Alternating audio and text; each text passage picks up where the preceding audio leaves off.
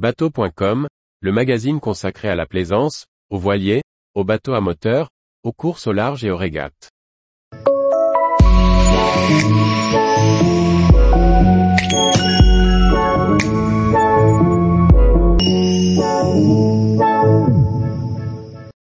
« 60 jours en solitaire sur Rockall, rocher inhabité de l'Atlantique Nord. Par Briag Merlet. L'Écossais Chris Cameron veut devenir l'homme ayant passé le plus longtemps sur Rockall, une minuscule île britannique, à plus de 200 000 des côtes les plus proches. Un défi dans l'environnement hostile de l'Atlantique Nord. Rockall Island est un confetti du territoire du Royaume-Uni, îlot de granit inhabité et sans végétation, perdu au milieu de l'Atlantique Nord, à 230 000 à l'ouest des Hébrides extérieures. Revendiqué par la couronne britannique depuis 1955, il suscite la convoitise et les défis depuis lors. Chris Cameron, écossais de 53 ans, professeur de sciences, fils de marin, océanographe et ancien militaire, veut battre le record de survie sur ce caillou inhospitalier, aujourd'hui de 45 jours.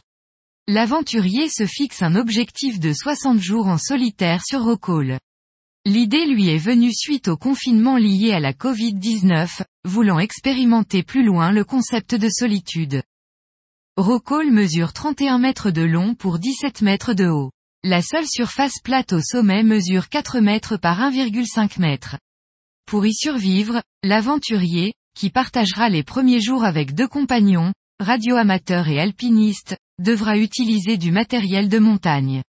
Une mini-tente ultra-résistante sera établie au sommet, pouvant accueillir deux personnes.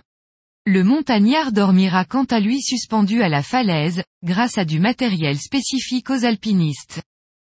Au bout d'une semaine, le bateau ayant convoyé l'équipe repartira avec les deux acolytes, laissant Chris Cameron avec de la nourriture nécessaire pour ses 60 jours sur place, un ordinateur, une VHF, un téléphone satellite Iridium et un panneau solaire.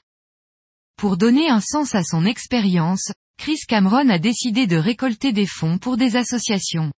Il espère collecter 50 000 livres pour les œuvres de la Royal Navy, du Royal Marine Charity et d'ABF Soliders. Pour cela, il valorisera des cartes QSL aux radioamateurs attestant qu'ils ont été en communication avec Rockall. Tous les jours, retrouvez l'actualité nautique sur le site bateau.com.